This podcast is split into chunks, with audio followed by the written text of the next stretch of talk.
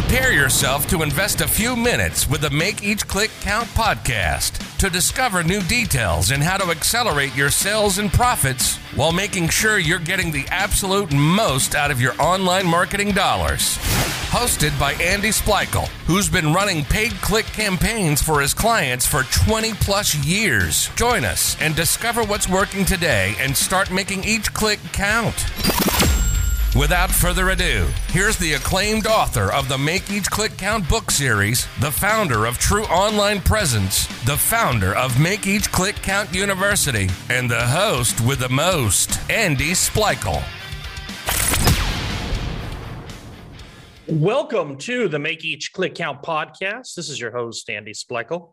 We're happy to welcome this week's guest to discuss today's topic, which is changes to your business that can move the needle and result in exponential growth. Today's guest is an award winning entrepreneur and speaker.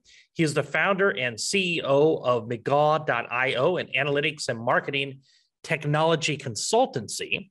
Coined as one of the original growth hackers, this guest has led the teams at kissmetrics.com, codeschool.com, and utm.io. His skills include the ability to build and oversee new marketing programs that can create sustainable growth. A big welcome to Dan McGaw. Hi, Dan. Hey, how are you today? I'm doing great. Well, thanks for joining us. Thanks now, for having me here. Looking forward to it. Yeah. You know, the title of this episode is Changes to Your Business That Can Move the Needle and Result in Exponential Growth. So, first, how do you define exponential growth? Yeah, right. I mean, well, exponential, right? You've got to you've got to have hundred percent more growth. You've got to be doubling, tripling, quadrupling. Um, you've got to exponentially be growing the business, and you know, growth for every company could be different. So whether you want to exponentially grow your revenue, you want to exponentially grow your leads, you want to exponentially grow your your cart, whatever. Um, but you've got to be able to increase by over hundred percent, or it's not exponential. Okay, great. So we're talking about different levers that you could pull they're going to cause 100% growth minimum. Yeah, that's that's the only way you can do it. I mean, if you want to grow in the new world, I mean, don't get me wrong. If you're Nike, you're not exponentially going to grow your top line revenue anymore, but they can grow other revenue or other metrics uh, exponentially. All right, great. Well, this is going to be a fun episode. Now, in your bio, it says that you are one of the original growth hackers. How did yeah. you get? how did you get, or I guess rather, earn that title? I should probably say and exactly what does an original growth hacker mean? Yeah, good question. Well, I'll start out first with like, what does the original growth hacker mean?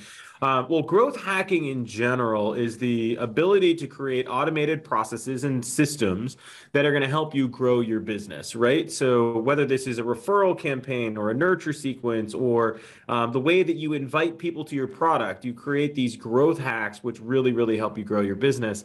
Um, and growth hackers are typically kind of growth people in general are not held back by, oh, I'm in marketing or oh, I'm in sales or oh, I'm in this department.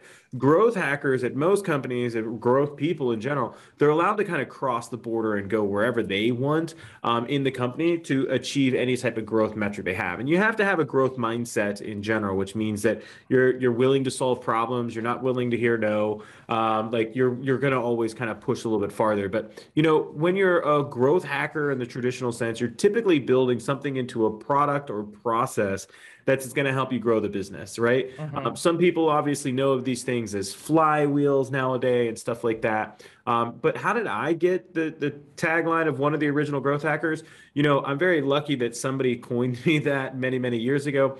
Um, but I guess I got started with growth growth hacking before the term really came out. If you're not familiar with the term growth hacking, it's from Sean Ellis. Uh, he was one of the lead growth people at Eventbrite many years ago. Um, but you know, back in the the heydays of the early uh, 2000s, I was already working on these types of programs. Um, and then coming into 2010 to 2015, I'd already built multiple very successful growth hacks that help grow businesses. So that's kind of where I got coined as one of the originals, um, just because I, I've been doing it for such a long time.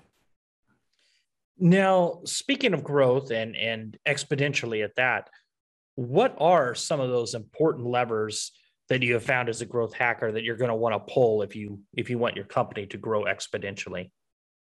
Yeah, you know, and if you're really trying to create growth, you know, there's this concept known as a flywheel, right? And what you want to do is basically build a flywheel in your company, and that flywheel is going to help you grow. And what a flywheel flywheel really means is that as a user signs up, they can do one or multiple actions. However, every time they do that action, it's going to deliver more value for themselves and hopefully for somebody else. So a really stereotypical example of a, a flywheel or as well as a growth hack would be kind of a um, referral program that has a multi-incentive in it. So an easy example, when I was the head of growth um, at codeschool.com, when you would sign up to the product, we would say, hey, listen, thanks for signing up. Here's two days for free of the product here's your free trial. They'd get all excited. They'd want to take our online education because they'd have two days for free.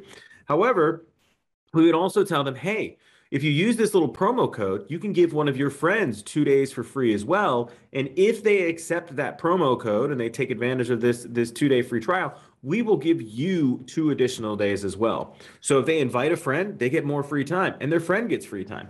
This creates a flywheel because naturally a user is now incentivized to refer the product to somebody else but in in turn they get more value right? So that's your stereotypical flywheel very similar to your stereotypical growth hack is creating this automated process which is going to grow all on its own and be able to grow the business itself.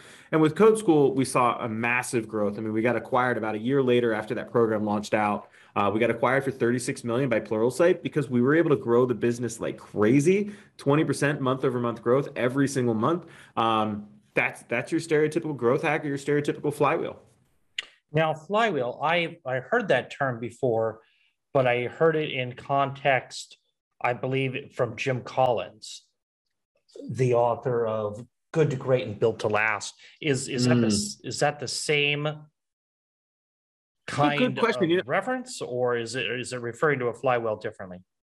No, you know, actually, I don't know the exact flywheel reference from Jim Collins, but you know, I'm going to assume it's relatively uh, similar because it's all about creating value that generates more value. Um, but you know, I'm not really sure. I don't know the exact context where Jim had said that.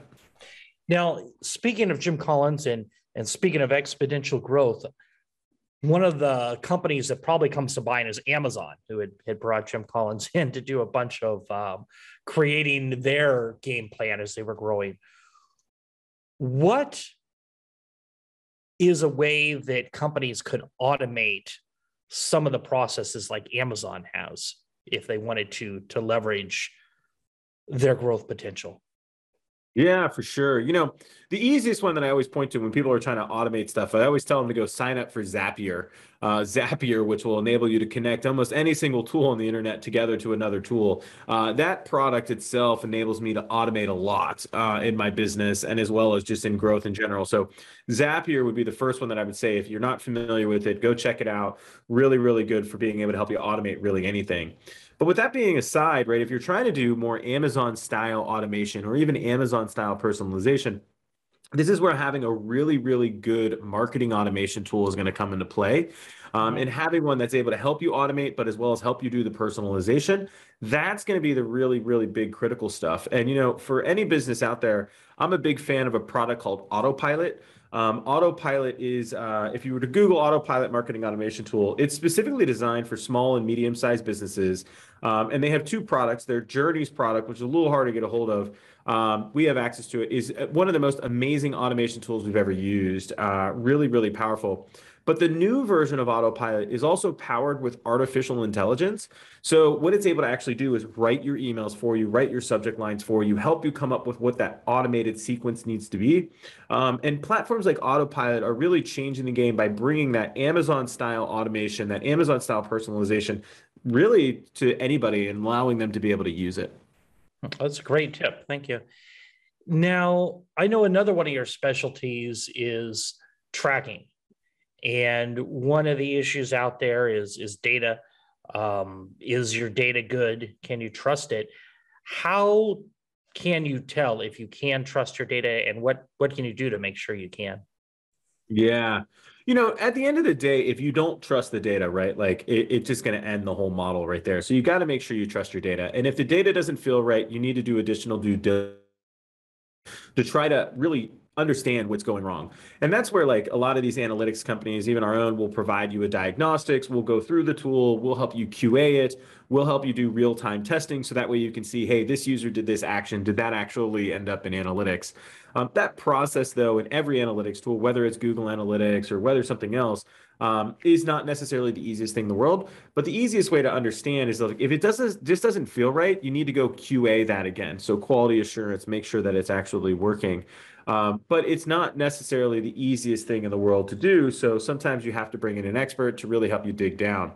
But if you are trying to get organized with tracking in general, right, it's really, really good to make sure that you start out fresh. You have a good UTM taxonomy, you have a good data tracking taxonomy, and you you pre-plan how you're going to track things on your website. And if you're using Google Analytics, they provide a tremendous amount of robust tracking out of the box. But if you want to make sure that you can have effective marketing attribution, well, you've got to have good UTM campaign tracking. And that's going to be really, really important to get your marketing attribution. Uh, I recommend a product called UTM.io, which will help you get your campaign links in order. But you have to remember when you're using Google Analytics, you're hopefully measuring goals on your website because somebody purchased something. If you get that set up correctly, you can glean so much information around how people are using your site, why they're purchasing, what they're not purchasing, all that stuff. But if you set that up wrong, I mean, you're flying blind uh, and you can't manage what you can't measure. Uh, so you really got to make sure that measurement is set up correctly. Well, I would think it might even be worse than flying blind because you you're tracking the wrong thing. You know, yeah. for those for those that don't know, what what is UTM tracking, and can you can you describe that a bit more? Yeah, of course. You know, so before Google Analytics was Google Analytics, it used to be called a product called Urchin, right? You know, those little things you find at the bottom of the ocean or the sea, and they have these little little needles sticking out from them. So Urchin was the original analytics product that helped everybody track what was going on on their website and all that stuff. So when you think of a UTM, it stands for Urchin Tracking Module, and that's what they ultimately named it. It's now a part of Google Analytics. But what a UTM is, it's a little query parameter which you'll add to the end of the URL. So let's just say that your domain was apple.com. If you add a query parameter to the end, and just be a little question mark, and let's say UTM underscore source, which is what the query parameter would be, you might want to put the source of that traffic is Facebook, right? So in the query parameter, you would write the source is Facebook. Now, anybody who clicks on that link and then goes to your domain, we know that they came exactly from that source. We know they came from Facebook. But you might be saying, well, I have refer tracking in Google Analytics. Well, that's great. And that's really, really helpful. UTMs actually override whatever is inside of that refer. And the reason why is because with a UTM, you can attach a bunch of different pieces of context uh, to that. So we can know it was Facebook. We can know it was the summer savings campaign. We can know that that was sent through an organic social media post. So their query parameters are a little bit of code you add to the bend of the URL. So when somebody clicks and comes to your website, we know where they came from, all the different information about what was in that campaign. So it really gives you that granular campaign attribution you need. You know, something I've I've always wondered, and I I don't know if you have any data on this. When somebody clicks, a potential customer clicks on one of these URLs that have all of this appendage UTM data. Do they ever think, what the heck is going on here? Why doesn't it just say X, Y, and Z.com? What, what is all this stuff? Uh, you know, I would ask the question back to you. When you've gone to Amazon and looked up a product, have you ever once cared what the URL looks like? Um, I mean, at the end of the day, yes, UTM parameters are something which gets uh, on the end of the URL, but most users just don't even notice them. Very similar to when you go to Amazon, you don't realize that URL is a couple hundred characters long because they have query parameters throughout the entire URL. That being said, uh, I can totally understand trying to remove those query parameters. So one, if you can shorten those links, definitely do it, right? So uh, if you have a UTM link, use a bit.ly or go to utm.io and use their link shortener, you can definitely shorten that link. That doesn't solve the problem that when they get to your website, that the UTM is still going to be exposed, right? Because that's still going to load up. That being said, if you were to go check out the people at utm.io, they have what's known as a UTM cleaner. So if you install their JavaScript on your website, you load up your website uh, and it has UTMs. It will load up the full URL with the UTMs. And within a matter of a couple seconds, all of those additional query parameters will actually be removed from the link. And this is not only valuable, one, because it, it doesn't give away the UTMs that you're using, But two, if somebody copies the link from the URL browser bar and copies those UTM parameters with your link to, let's say, another site, it's now going to mess up all of your attribution. Mm. So really, really important if you can clean off that URL so that way only your final domain exists. But I'd, I'd say at the end of the day, 99.9% of users out there don't even notice the query parameters because we just aren't trained to care about them, if that makes any sense. No, it does. I mean, and as you say that, I think the only URLs that I ever notice are, are my own that have that. hey, um, have you ever had any study though on somebody who uses that UTM cleaner as far as results before after? Has there been any discernible difference? Yeah, really, really good question. You know, um, I, you know, there is definitely some blog articles out there. I cannot remember the stats off the top of my head, but I can definitely tell you this: we work with another company. So if you were to visit my company McGaw.io's website, every time you load a URL, you will notice this little hashtag that gets added to the end of the URL. And the reason for that is we want to know when you copy a URL from the browser bar, where do you take that? Where do you use that? And then when you come back to the website, um, what was that viral lift? So we, with our site, I mean, we get 25,000 uh, users a month coming to our website. Roughly 98% of all of the shares which are done on our website are from copy and paste, which blew us away the first time. We're like, we've got all these social sharing widgets on our blog. Nobody uses them. They just copy the URL and they share it. So if that UTM is still on the URL when they share it out to someone else, all of your attribution is going to get messed up. And there is a study that was done by Neil Patel a few years ago saying somewhere around the range of 60% of all of your UTM data is incorrect. And the hmm. reason for that is because people are copying and pasting your links and they're sending them in different channels. So there's a concept known as dark social, which would be when I save a link and I send it to somebody in like Facebook Messenger or a text message, and then they click on that link, they go back to my website. The problem is, usually when they copy that link, it's not because they came from Messenger, right? It's because it was from a Facebook ad or something else or right. an email campaign, and your attribution is now all messed up. Wow. Well, that's uh, goes right to the garbage in, garbage out philosophy of properly tracking data. Then. Yeah, that's why that, that UTM cleaner is so, so, so helpful. Um, and we're not the only one who has it. If you were to Google fresh URL, uh, there's a JavaScript you can get from Wistia, which uh, does nearly the exact same thing. Ours is a little bit cooler, but whatever. I was reading on your website how one of your strategies for growing e commerce revenues fast is through journey abandonment strategies. Can you tell mm. us a mm. bit more about what that is? Yeah, for sure. You know, everybody here is familiar with cart abandonment, right? So Sally comes to our website, Sally adds this purse to her cart, but then she doesn't shop or she doesn't purchase it. So we then send her an email with that purse. And we're like, hey, you forgot this item in the cart. Well, that's a great tactic. We're all familiar with cart abandonment. But the problem that we really forget about is that in many cases, people never even make it to the cart. In many cases, people are doing much, much more browsing on your website than just in your cart. So what you want to do is as somebody's going through your website and viewing different products, you want to save the last product that they viewed into certain fields in your marketing automation tool. Um, if you can save the last five products they viewed in your marketing automation tool, even better. Uh, if you don't know how to do that, just contact me. I can help you get it done. But what you want to do is track the recent products that they have viewed because they might not have ever added it to their cart. Because if you're a busy mom, you get distracted. If you're a busy dad, you get distracted, right? There's other things going on. But if we save those product views in marketing automation, we can then send you our next email saying, Hey, thanks so much for coming to our store. Thanks so much for checking things out. Why don't you pick up where you left off and view the last five products that you ultimately were, were looking at? Now, I don't think you need to use the exact uh, copy that I'm saying right now, but if you have them pick up where they left off and their last five products purchased, they never added them to their cart, but this is basically retargeting them with their the products that they had looked at just via email. And if you can do that really well as they're going through their journey and track that stuff, you can see a dramatic increase in people actually purchasing those products because you're delivering them the things that they care about most right in front of them. And I think it's a waste for people to only do retargeting um, over like display networks. You can do it over email too. Why aren't you doing it? Interesting. What kind of results have you seen from customers who have implemented that?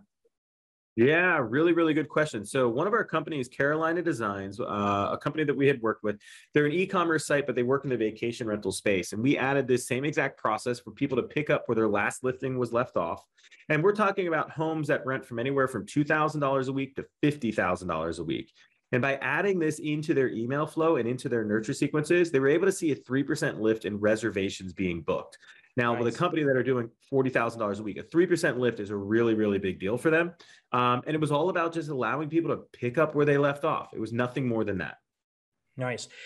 So, what have, as you guys have gone through your journey as an agency, what are some of the struggles you've gone through over the years with trying to deliver results for companies that, that really want to grow and grow fast? Yeah, really, really good question. You know, I think the biggest struggle we see people with is focus. Um, you know, we always have to, as an agency, our job is to serve you, right? Like we're a service based business.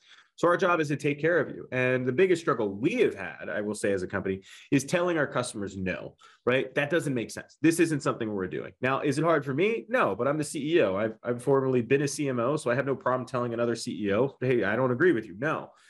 But as an agency, our team is always trying to deliver what makes our clients happy. And usually, our clients, the number one problem that prevents them from growing their businesses is they're boiling the ocean. They're trying to do too much at once and they're not staying focused enough on what's actually moving the needle.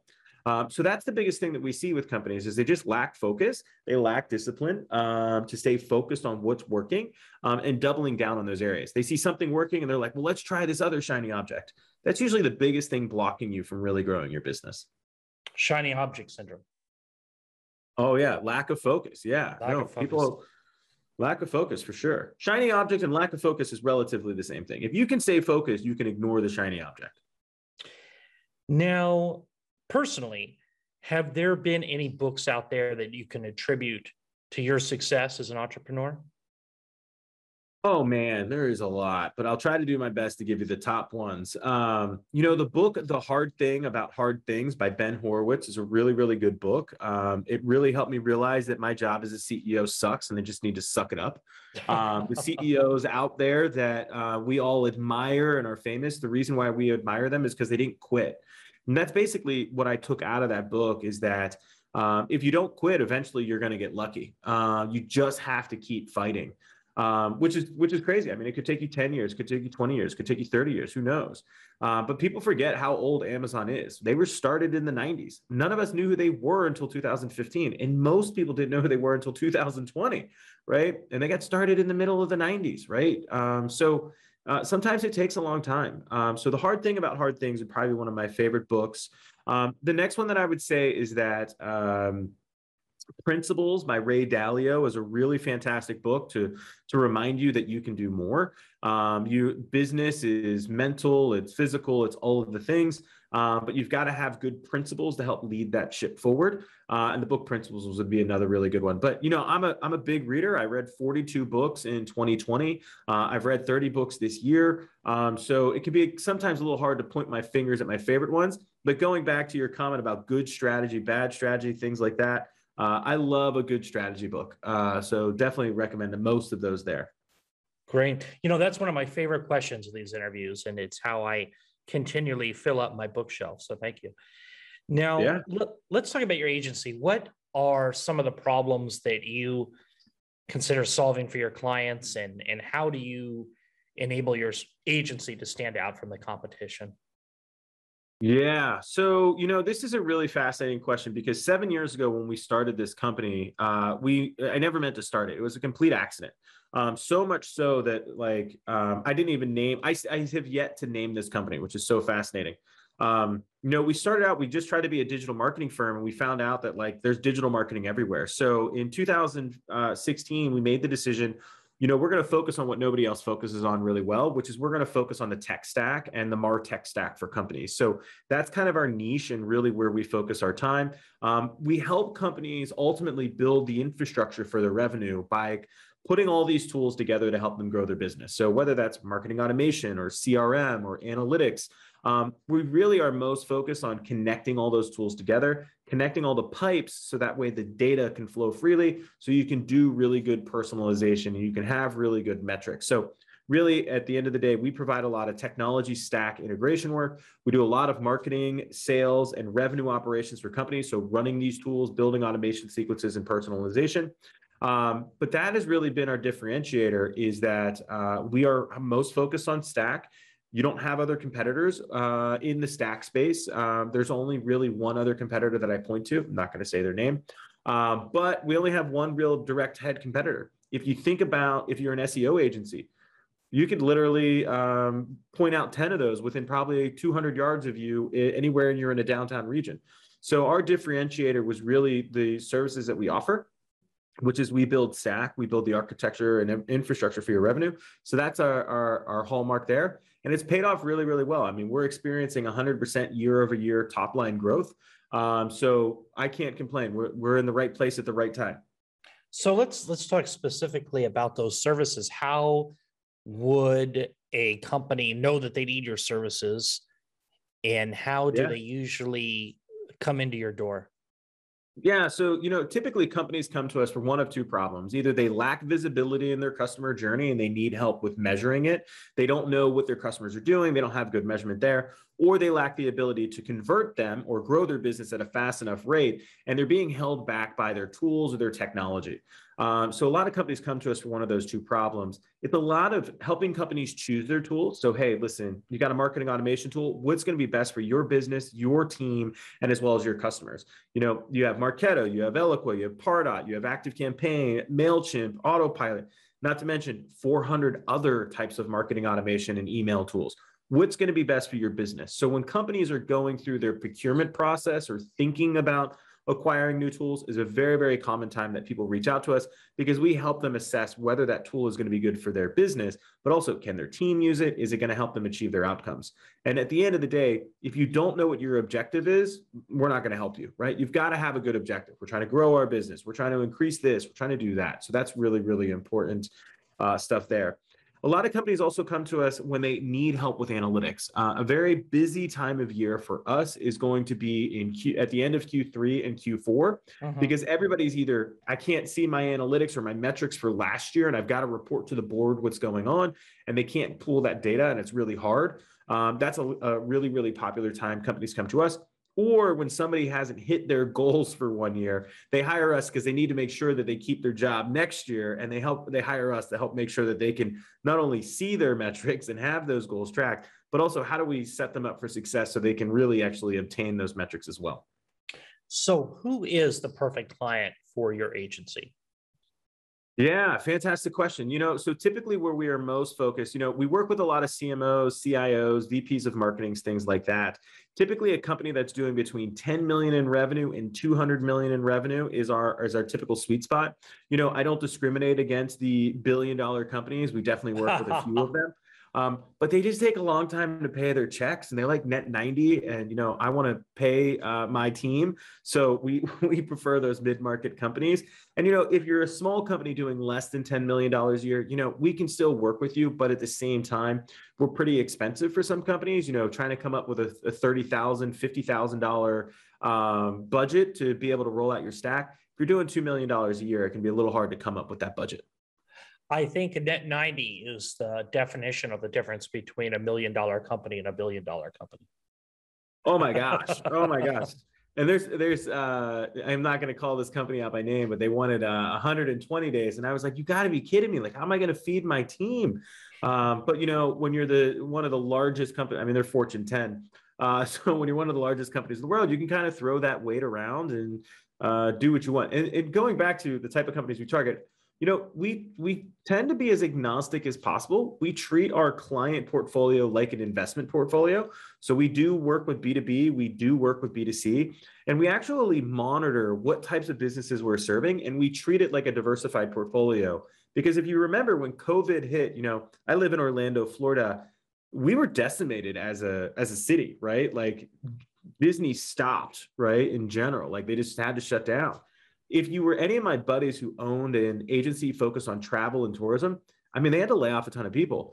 Um, we don't have a niche like that specifically because when those types of things happen, the economy crashes because of housing mortgages, the tech bubble crashes. We have our portfolio of clients weighted so that way, at any given time, if we lose, if something was to happen in the world, Um, we can, of course, shift it, we can shift, we can pivot, we can do all that stuff, but we may lose two clients, we may gain another two. Um, going back to your business book, uh, the book um, Anti Fragile, uh, I can't remember the gentleman's name, but Anti Fragile, by far one of the best books I've ever read. And I use that in my personal life and then as well as in business. And one more question before I let you go today. How can an interested listener, whether they're perfect or, or not, uh, learn more about working with you? Yeah, you can definitely go to mcgaw.io. So my last name, M-C-G-A-W.io. But I always tell people, you know, go on LinkedIn, look up Dan McGaw, reach out to me with an email. I t- accept almost all connections uh, and would love to answer any questions you have. Always happy to lend a hand and help out. And you have a book as well, right? Oh, fascinating. I forgot about my book. Wow, look at that marketer there. Uh, yeah, so I have a book called Build Cool Shit. It's your modern blueprint to designing a tech stack. Uh, it's a fantastic book. I'd love to give your listeners a free copy if you're okay with it. Yeah, that'd be um, great. What you can do is pull out your cell phone and I can get you a free copy of the book shipped right to your house. What you're going to want to do is text this number. It is 415 915 9011. I'll say that again 415 915 9011. All you have to do is text the word MARTECH, M A R T E C H, to it, and you'll actually be taken through one of our text bots, which will collect your information, collect all of your information. It will give you a little link you have to confirm online, and we'll get you a free copy of the book shipped out to you if you're in the US. If you're international, we'll send you a copy of the PDF. Um, but our text bot will give you a firsthand look at what it's like to work with the modern tech stack and how to really do that marketing and personal uh, personalization for your customers. Well, that's that's a fantastic offer, and it would be great for anybody interested to see exactly your knowledge and action on on doing that. Yeah. So that is it for today. Remember, if you like this episode, please go to Apple Podcast and leave an honest review. And if you're looking for more information regarding Dan or his agency, mcgaw.io, you can find it in the link in the show notes. In addition, you're looking for more information on growing your business using Google Paid Ads, request to join the Make Each Click Count Facebook group. I've been releasing some brand new free live trainings and more will be happening soon. In the meantime, remember to stay safe, keep healthy and happy marketing, and I will talk to you in the next episode. This has been the Make Each Click Count podcast. Remember, those that want to make more sales and profits online, listen to this podcast. The ones that want to discover how to do it faster invest in themselves and their business through Make Each Click Count University. Join our private Make Each Click Count Facebook group or send us an email to info at makeeachclickcount.com. We want to know who you are and any questions that you may have regarding online marketing.